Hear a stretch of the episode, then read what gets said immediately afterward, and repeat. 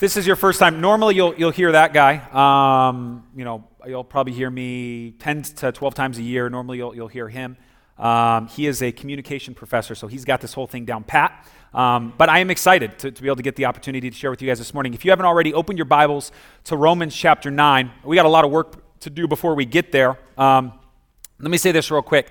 If you've been coming to redemption for any amount of time, you've kind of heard these one off statements. Um, that uh, Redemption is one church with many congregations, that we're gospel centered and outward focused. One of the things that we say um, along those lines is that all of life is all for Jesus, okay?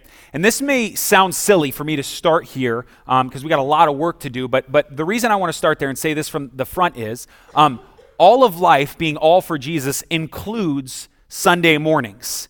Now, that may sound silly um, because we kind of tend to, to like yeah, obviously it includes Sunday. But my point in saying that is you need to understand when we come here, and especially where we're going to go this morning, because as you heard in the text, we're going to talk about something we've talked about at redemption umpteen times. We've talked about it a hundred times that it's by grace, it's not by works. And that if all of life is all for Jesus, how we work that out when we come here on Sunday mornings is we want all arrows pointing to Jesus, okay? So when you walk out of here, if this is your first time, you've never been before, you're not walking out of here wondering, was that about debt, how to get out of debt, or was that how to about be, you know, be a better husband or have a good marriage?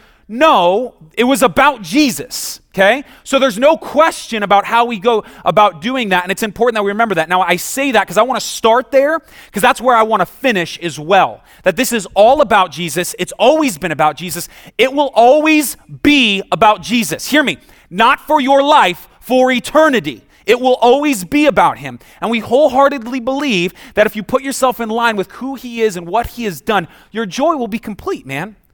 Like you'll stop playing the game. Now, I, I say that because um, for, for us to get to our text in, in Romans chapter 9, verses 30 and 31, um, we, we read this kind of crazy statement um, about w- what has kind of taken place and what has happened. And, and the statement we read before I get there um, is on the heels of, for the last two weeks, we've been talking about election. If you've been here last two weeks, we've been talking about this word that I, just, you know, there's been no emails that's come through about predestination or anything like that. It's been a, you know, totally joking. Um, okay, so it's, it's been a good conversation we've had for the last two weeks about election. Well, here's the thing Paul talks about election right after he brings up in chapter 9, verses 4 through 6, um, this idea of who Israel is. Let, let, me read it. You can either turn a page back or. Um, we might even have it on the screens. I don't know. Um, 9, 4 through 6. This is what it says, talking about this. I'm just setting us up here so we have kind of a, a place to go. They are Israelites, and to them belong the adoption, the glory, the covenants, the giving of the law, the worship, and the promises. To them belong the patriarchs, and from their race, according to the flesh, in the Christ, who is God over all, blessed forever. Amen. But it is not as though the word of God has failed, for not all who are descendants from Israel belong to Israel. Then he goes off on this whole idea of election, these verses that we've spent over. Mortensen talked about two weeks ago, Frank talked about last week, over and over and over. Well, he's rewinding this thing back now and saying, well, let's come back to what's said. And he makes this crazy statement. So here is Israel, and we'll talk about this more in a second, but if you don't know, you have a church background or know anything about, you know, who Israel is, Israel's the Jews, okay? And everyone else is Gentiles. Well, he makes this bizarre statement in verses 30 and 31 of chapter 9 when he says this What shall we say then? The Gentiles who did not pursue righteousness have obtained it, that is, a righteousness that is by faith. But that Israel, who pursued a law that would lead to righteousness, did not succeed in reaching the law. Okay, so, so here's why this is crazy we were just told that they were given, Israel was given the adoption, covenants, law, promises, given it all. Here's Israel set up for success, Everyone else is Gentiles, and yet we're told the Gentiles received it and Israel did not. So, what I want to ask is what happened? Like, how did they go from being that people to not? What happened?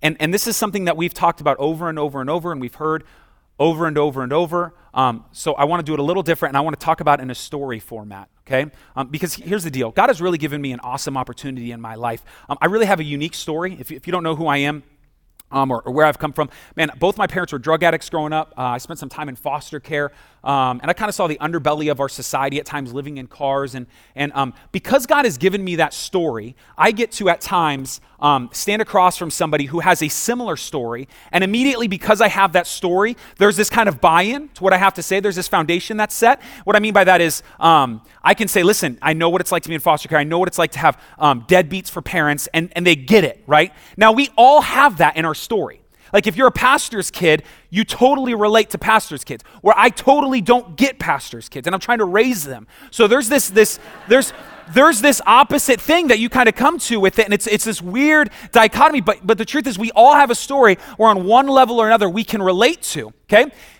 The the issue is we have amnesia when it comes to this. Like we don't use each other's stories. A great example is this is um, so my role here at Redemption and being a pastoral resident is I fully believe that Redemption is a church planting church that um, God has called us to plant a church on, on the west side, a redemption congregation, hopefully by His grace. Now, with that being said, I get my hands in um, all the redemption communities on the west side. And there's a community, um, uh, the Harder community, um, where a group of people that I get to kind of rub elbows with every week on Friday, um, and they're a bunch of 20 somethings, and I get to see them. Well, um, for us, we get to kind of go around, whether it be a campfire or whether it be in a living room, and we get to kind of talk about what God is doing. Well, here's the thing a couple weeks ago, um, this not 20 something couple, well, they're older. Um, Dave and Sherry came in, okay? Dave and Sherry comes into this, um, to, to, this community, and here's what's crazy Dave and Sherry have been Christians longer than everyone at the table has been alive, okay? So, so they have, I love you, Dave and Sherry. You guys are good peeps, okay? Um, they bring to the, table a story. So, um, and they do it in grace, right? So you have a bunch of 20 somethings who kind of feel like they have the answer to, to, to life. Like, I figured it out. And they're like, well, let me tell you, where I would just be like, you guys are morons. Um, you don't like you don't, just don't get this. They have they have the ability to say, listen, I've kind of been there. I've, I've experienced that. I know what that's like. So we can hear their story and learn from their story. Okay. Now this is awesome because here's what we're going to do this morning. This is all I want to do. If I can say one thing that I want you to walk out of here and absolutely grab onto is this: Can we please learn from the story of Israel? Let's put the story of Israel in front of us. Let's examine it closely. Let's, let's walk alongside of it and see what happened. That first word is what in chapter in, in verse 30. So here's the problem. The, the Jews didn't get it, the Gentiles did. What happened? So here's their story about 15 verses before our text today there was uh, two men um, brought up as an example jacob and esau okay? And uh, i think frank did a phenomenal job last week unpacking this idea of jacob. I loved esau I hated what love and hate is and how it's referring to there but i don't want to talk about that right now. I want to talk about them specifically. If you have a church background or don't have a church background i'm sure you've heard the name abraham okay? Abraham was going to sacrifice his son. This is a classic thing where he's going to sacrifice his son. He doesn't. Well his son is isaac and isaac ends up having two children Jacob, and Esau. Here's the thing Esau is born first, so within Jewish tradition and in their culture, they have uh, all the firstborn, or the firstborn gets all the birthright. So he gets the blessing from his father, Isaac. Jacob is the younger. Check this out. Isaac um, wants to bless his older son Esau, so he tells him it's time to bless you. But Jacob comes in and he deceives his father because Isaac can't really see well at this time. He deceives his father into thinking that he is Esau. So Isaac ends up blessing Jacob and not Esau. Well, Esau's heated at this whole deal, right? So he, you know, basically curses Jacob. He's mad about the whole thing. But Jacob's got the, the blessing now. Like he has the blessing now. Well, uh, Jacob, which his name means deceiver, by the way, um, continues on in this story, and he doesn't like what's going on. He doesn't like that his name is Jacob and it means deceiver. He doesn't like that. Now, here's Jacob, a lying thief who stole something from his brother and deceived his father. This is Jacob's story. Literally wrestles with God to have his name, change, name changed to Israel, okay, which means God wrestler, which is kind of like a WWF deal. And he he wrestles with God. He he he says, okay, here's the deal. Now your name is Israel. Well, well, this is really important, okay? Because Israel ends up growing and growing and having kids and having kids and having kids. And forever, forevermore, from that point on, they're known as the Israelites. Okay? So this is why the, the country, this is this is Israel's heritage. This is history 101. This is why they're called Israel, because this whole thing took place. The true story of the world. So, so here is Israel now, um, and, and, and now his blessing, now his blessing ends up getting from his father. He gets his blessing, he passes it on, passes it on, passes it on. Well, they end up moving into to Egypt, which is a different story, and they begin to grow, okay? So the Isra- hear this, the Israelites, who were, by the way, technically should be the Jacobites, the deceivers. Well, technically they should be the Esauites, okay? But but here in this moment, they're the Israelites, okay? They're the Israelites in our timeline, and now they're growing in Israel, and they're growing in Israel, and they're growing in Israel, or uh, not Israel, that doesn't make any sense. They're growing in Egypt. They're growing in Egypt. Well, the Pharaoh in Egypt looks back and says, listen, these guys are getting way out of hand. They're growing way too much. Let's put them into slavery. Okay. He puts them into slavery, and they're in slavery for 400 years. This is Bible 101. I'm not trying to patronize anyone. This is just the story. We got to get around Israel's story, okay? So here they are for 400 years. God raises up this man named Moses, raises him up to rescue his people. And this is why this is important. Here, God, this whole people, deceiver, deception, God takes this people, they're in slavery, and God saves them. God rescues them out of slavery and forevermore, if you were to ask today the Jew, what is the story of the Israelites, their gospel narrative, their gospel story is the Exodus. Maybe you've seen the Ten Commandments or the Prince of Egypt or whatever it is. Their story is one of God rescued us, God saved us. This is, this is crazy. Like, God did this. And this is their story. This is the air they breathe. And so we have to ask, like, what happened? How, here, God choosing this people, this city, how did it go to the Gentiles? This, this gets very confusing. There's a, um, a great story. Maybe you heard about it. In 2006, in April, um, uh, in Upland, Indiana, at, at, Taylor University, there was this crazy wreck. Long story short, there was eight or nine um, staff and students on their way back to the university and a car, an inerrant truck, hit them head on, and everyone died except this one girl, Laura, Laura Van Ryn. Um, and she was, she was maimed, she was extremely disfigured. She ends up going into the hospital in a coma, and she's in a coma for a couple weeks. Well, while she's in a coma, I mean, you have all these families driving up to Upland, Indiana, um, mourning the loss of their husband, daughter, son, whoever it is, and funerals are held. Um, well, the family comes by their side. The Van Ryn family comes alongside Laura and, and uh, ends up taking care of her, you know, doing what they can, but she's in a coma. Well, eventually, when she comes out, all the, you know, the memorial services have been held. She comes out of um, this coma, and uh, some strange things start to happen because when they're calling her Laura, um, she keeps insisting that her name is Whitney and they don't know what the deal is. And so, you know, time goes on. Her young fiance is there trying to communicate, but she's like, I don't know you. Listen, my name is Whitney, I, you know, but she's been, like I said, extremely disfigured, and she's been in a coma, so they attribute it to, to um, just some head damage. Well, you know, a week goes by, and they're like, what's going on? Why does she keep thinking she's Whitney and not Laura? Um, well, come to find out, um, the, the hospital is like, we got to figure this out, and they, they do some dental records, and they come to find out that there, there was a Whitney in the van, and at the scene of the crime, because these girls looked similar, someone just misidentified um, Whitney as Laura. And so now, uh, th- this woman who, who they thought was their daughter is. So imagine the family who held the funeral. Like they held the funeral for their daughter is now alive, and this family who thought was now was alive is, is now dead, and, and this is what's happening. Like there's this mixed emotions. These Gentiles who did nothing for God, who weren't given the covenants, who weren't given the promise, they get God, and yet the people who have the story of the goodness of God, the people who look back and say, man, that is our story, the story of God rescuing us, the story of reliance on Him, a beautiful, beautiful story. What happened? What happened to this whole thing? Well, what happens is is now god rescues his people and he gives them commands to walk in and to love well. And unfortunately this is what takes place in, in verse 32 um, as I, I reread uh, 31 it says but they israel who pursued a law that would lead to righteousness did not succeed in reaching that law. Why? Because they did not pursue it by faith it being what? The law okay from reaching the law. Why? Because they did not pursue it by faith but as if it were based on works Okay, so somewhere along the line, remember, we're examining the story of Israel. This went from a story of being love and reliance and everything is good. Somewhere along the line, it turned into works based. Okay, it was grace. God had to save us out of, we were slaves and God had to save us, but now it's works. Um, so I have a confession. I was in the Christian bookstore the other day, okay? Um, and uh, I took my family, we were there, and I had to look for some stuff.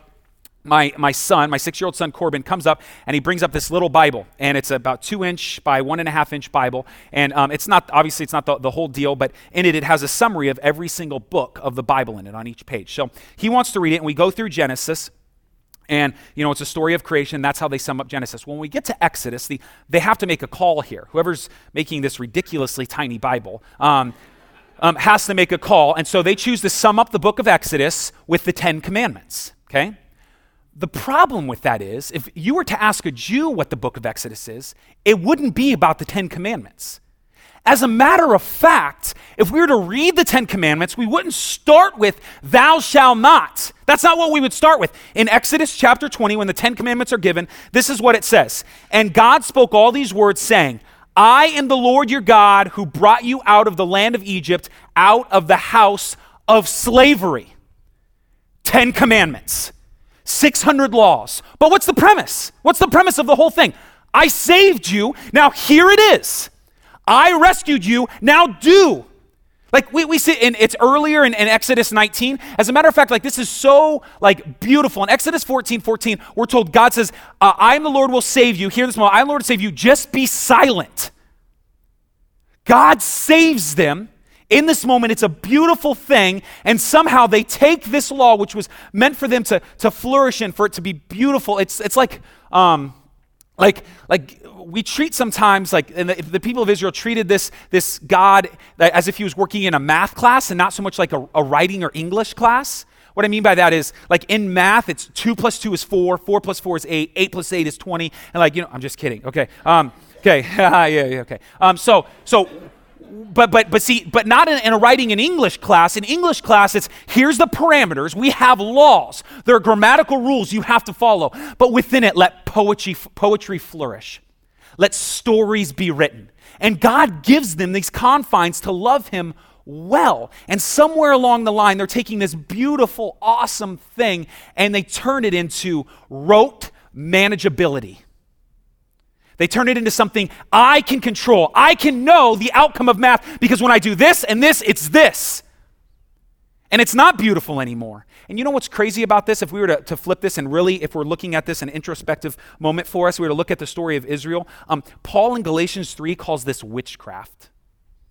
Like this is demonic when we take something God has done and we begin to try to manipulate it. Galatians chapter 3, um, verses 1 through 3, this is what he says O foolish Galatians, who has bewitched you?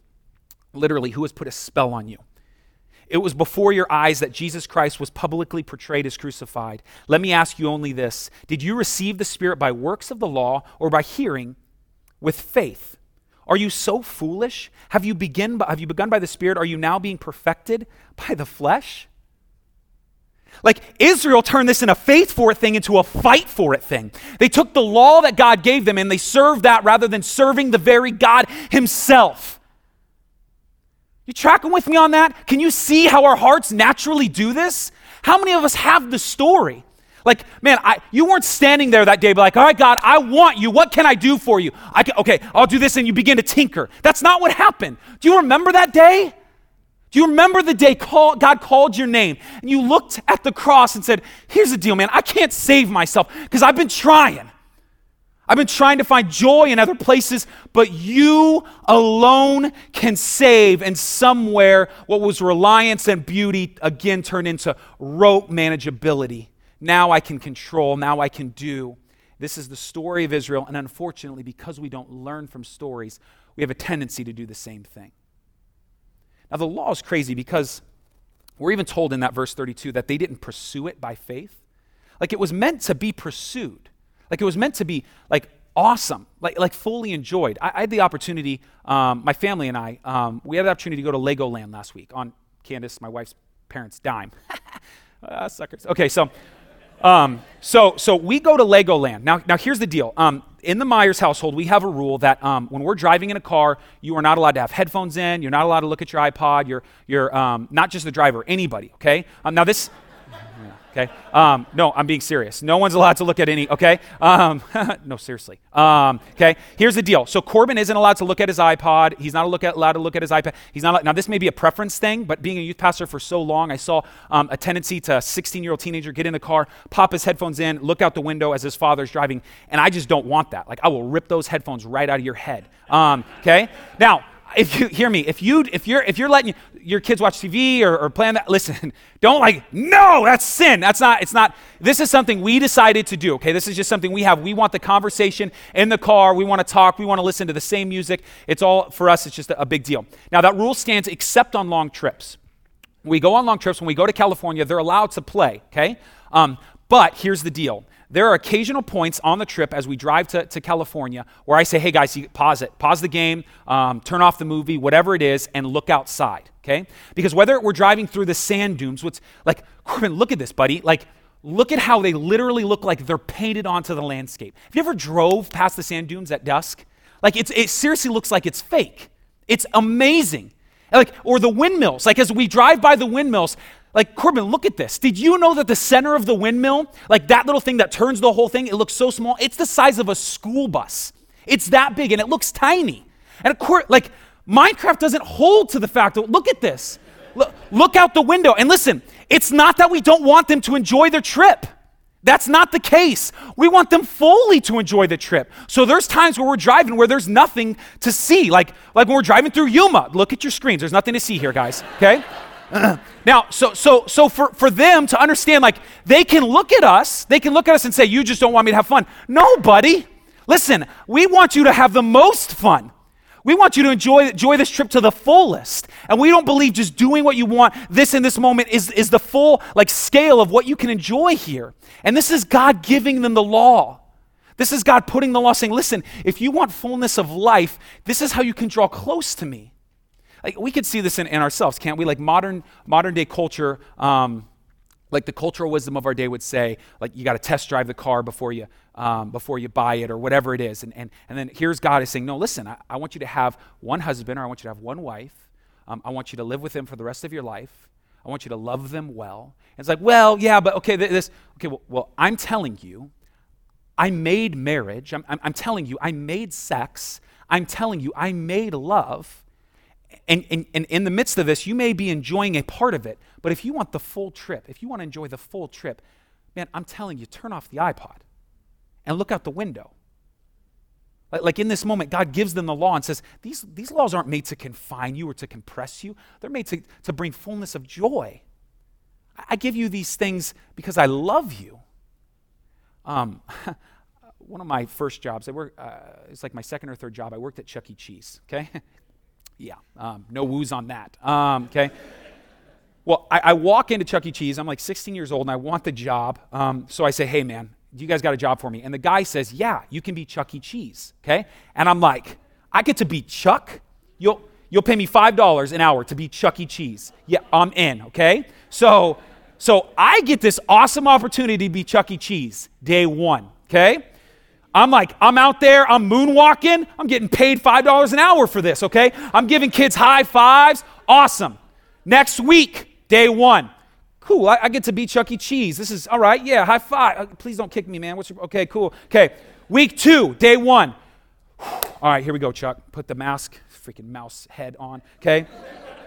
Put it on. Here we go. Kids, yeah, get out of here, kid. I'm pushing kids away, okay? Okay? Six months later, hi, thanks for the job. Here's my two weeks. Okay? Why? Somewhere along the line, the smell still haunts me. Um, somewhere along the line, this joyous job, like it was awesome, I get to be Chuck E. Cheese, turned into I have to be Chuck E. Cheese. Okay? Like what happened in that six months?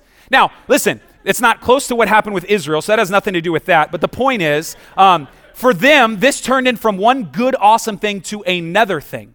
And for Israel to really look and see, like, here's the law, it was made for beauty, but you've turned it into some type of game to conquer. And that's not what it was for. Can, can I say this just on us, if we can kind of like flip the script on us for a second? Say, listen, pray. Like, read your word. Come to church. But hear me. If your identity or, or, or you believe in any way that that's that God looks upon you and says, "You've got it going on, man. That's it." Man, you someone has bewitched you. You've been tricked. It didn't start with that. Why, why would God continue it with that? Like, He took care of it. Just be silent. I'll save you. But, but, but like Israel, we step into the equation and begin to think, well, yeah, okay, now I need to do this. Now I have to do this. And I, hear me, like this morning when Corbin woke up, he said, it's Sunday, we're going to church. Yeah, we are. You want to know why? Because I'm raising a pastor's kid right now. And all he's going to know is, is church on Sunday morning for a long time, hopefully forever. Okay? Well, the thing is, I wasn't saved until I was a teenager. So when I started going to church on Sunday morning, this was awesome. Like, I'm going to church, we're singing, this is great. But for him, I got to guard his little heart because when he becomes a teenager, his natural tendency is like, ah, we have to go to church. Yeah, buddy, we have to. That's, do, you see the difference? Like, how in that moment we're just swimming in water and we don't even know it. Like, he, here he is, and his heart is just going to gravitate towards that. This is true for all of us. A relationship with God that started with poetry, beauty, and reliance on God, eventually and slowly, if we are not careful, if we are not reminding ourselves that all of life is all for Jesus, it's all about Jesus, it will always be for Jesus, and it's all because of Jesus, then we slowly, if we don't remind ourselves of this, if we slowly back away from this, our heart turns into this have to mentality. Um, uh, Samuel Johnson, this, this guy in the 1700s, he was a poet. He has a really great quote where he says, um, people, needs, people don't need to be reminded more than they need to be instructed. Um, and it's a really great way for us to kind of look at this and say, listen, it's not a do this, then do this, then do this. No, no, here's the deal. Why are you praying? Like, why are you serving? Why are you here right now? Why are you here right now? It's like, what, what, what, like if you're playing the game, this what a silly game to play. Church isn't like the most uncool place to be if you're not a Christian. Like what a silly game. Like who are we kidding when we do this sometimes? My prayer is that we would be everything but liars. That we would confess it. You don't have it together. You didn't have it together in the beginning. You're not going to have it together in the future. I, I, you got the super cape on. You were yelling at your kids on the way in. Who are you kidding? We don't have this together. And for us to understand that it's only because of Jesus Christ who saves us, it's only because of what he has done. That's the only thing that's going to keep us grounded from moving in the same direction as Israel and not learning from their story. Next verse, as we, as we continue on, this is what it says, and it's, um, it's extremely helpful for us as we read. Uh, we, we pick it up in chapter 10. Um, this is the, the, the what. He started the same way in, in um, 30 and 31 as the what, and he ends up giving the why. And he provides a new what. And I want you to really hear this because this is important. Um, 10 1. Brothers, my heart's desire and prayer to God for them is that they may be saved. For I bear them witness that they have a zeal for God, but not according to knowledge. Let me read this again because this is, we, can, we have a tendency. Okay. Brothers, my heart's desire and prayer to God for them is that they may be saved. For I bear them witness that they have a zeal for God, but not according to knowledge. Hear what he just said. Hear what he just said in describing Israel. You can have a zeal, an enthusiasm for God, and not be saved. You tracking on that? Like, you can absolutely have a zeal for God, an enthusiastic spirit for God, and not be saved. What God did in the law, as it's a tutor for us, as we read in Galatians 3.24, we see that now we're, um, that, that it was a tutor for us. We're not under the law, we're under Christ. God gives them the law because he knows they can't conquer it, and he makes their story stay as one that in the end, you have to rely on me. So when, when we skipped over uh, this verse, which I didn't mean to, um, and 32, they have stumbled over the stumbling stone, as it is written, Behold, I am laying in Zion a, st- a, stone of stumbling and a rock of offense, and whoever believes in him will not be put to shame. And then he goes into the zeal and, and save thing. And the trick in this is um, for them, as they look at, at, the law of God and try to conquer it, that's not what it was for because it can't be conquered. What God pigeonholes them and says, See, you, you can't do this you have to trust that someone else is going to save you. So, the same way we look back on this man, Jesus Christ, and believe with our heart, we didn't see him, but we believe in our heart that Jesus died for our sins, the Israelites had to look forward down the corridors of time and say, We believe someone else is going to come and save us. I don't know how this is going to take place. We can't get it right, but someone else is going to have to save us. So th- this is a, but it's true for all. This can be a stumbling stone. It's not dependent on you, bro.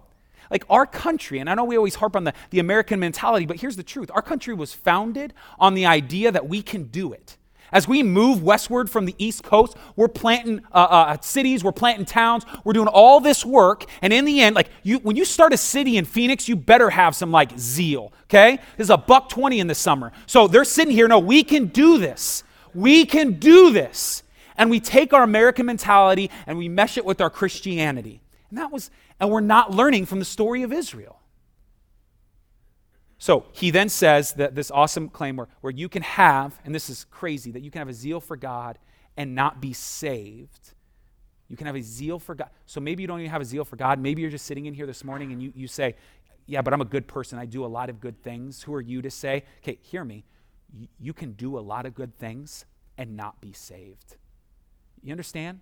Like there's going to be people, the most terrifying verse in all the Bible in Matthew 7, there's going to be people who stand before him who did better things than you probably did, and they ain't going to heaven, bro. You understand? It's not about what you do.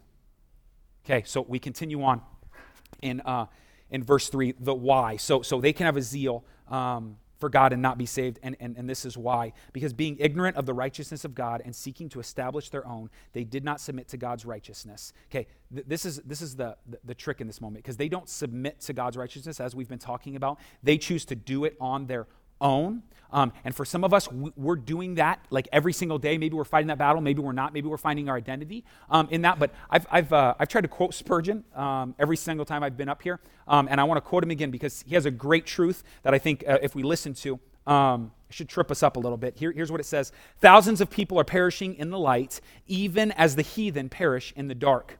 Many are wrapping themselves up in their own righteousness and are sure to be lost. Take heed to yourself you that follow after the law of righteousness. Remember, you may be in the invisible church and yet may be strange. You may be uh, vi- you may be in the visible church and yet may be strangers to the grace of God. You may be earnestly seeking righteousness in the wrong way, and this is a terrible thing.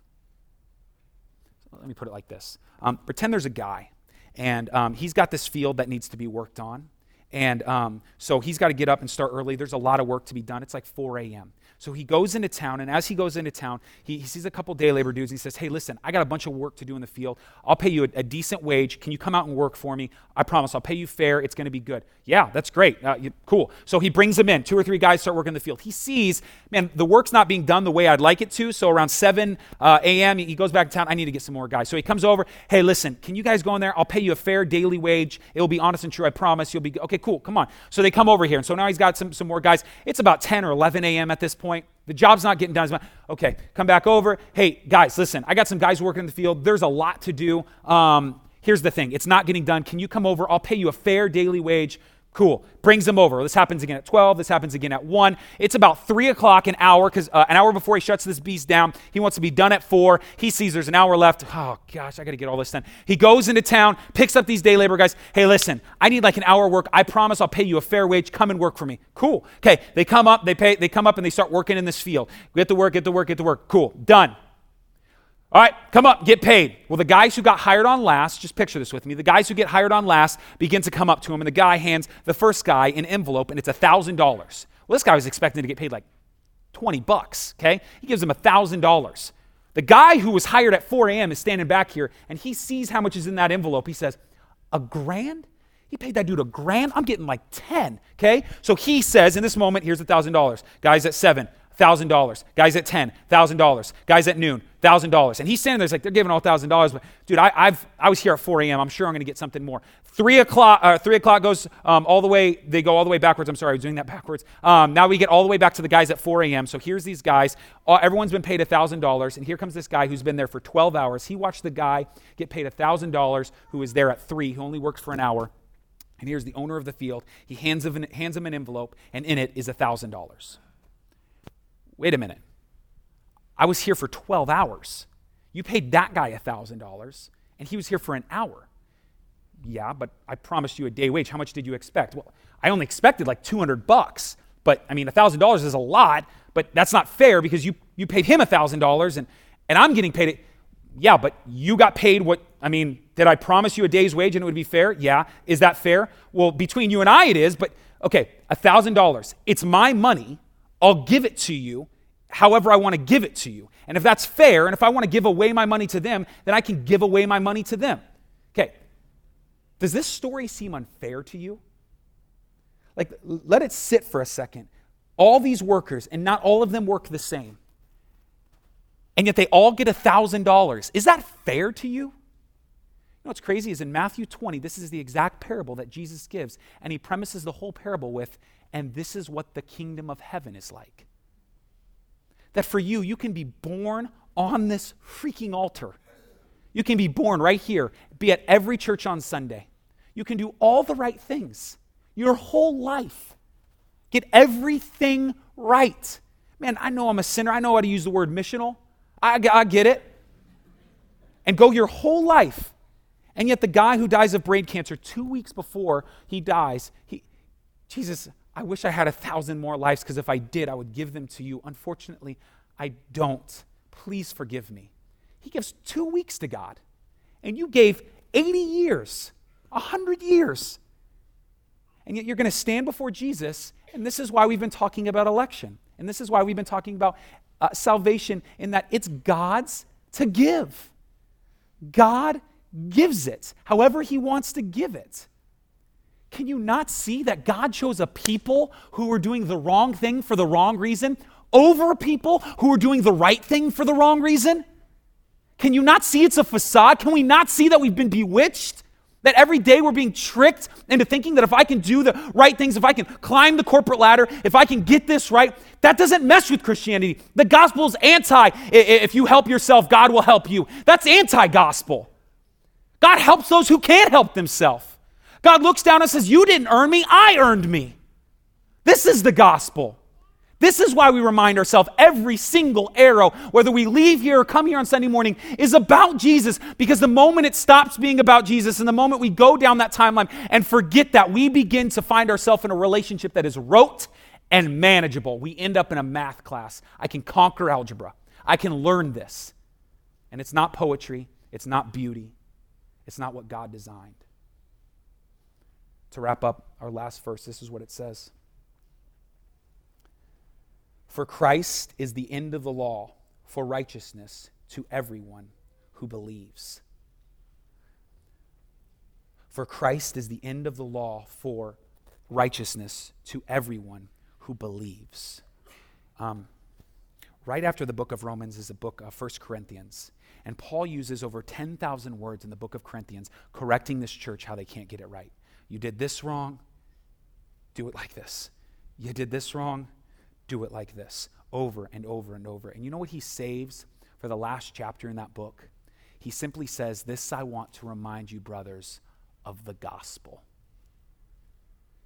Like, getting it right is good and God honoring if it has an underlining tone of the gospel. If you know that's not what, what, what gets you to Him, if you know that Christ is the end of the law, if you know and trust that he did it.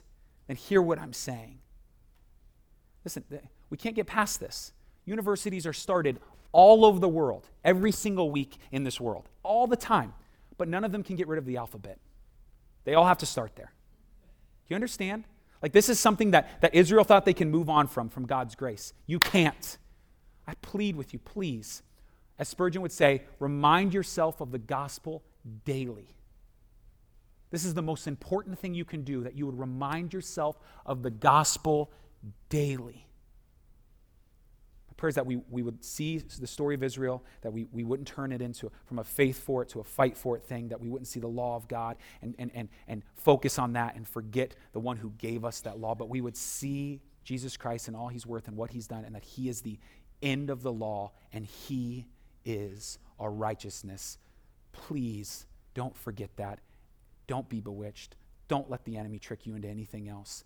May God be given glory. May Jesus Christ be lifted up. He is everything. He will always be everything. May our hearts never forget it.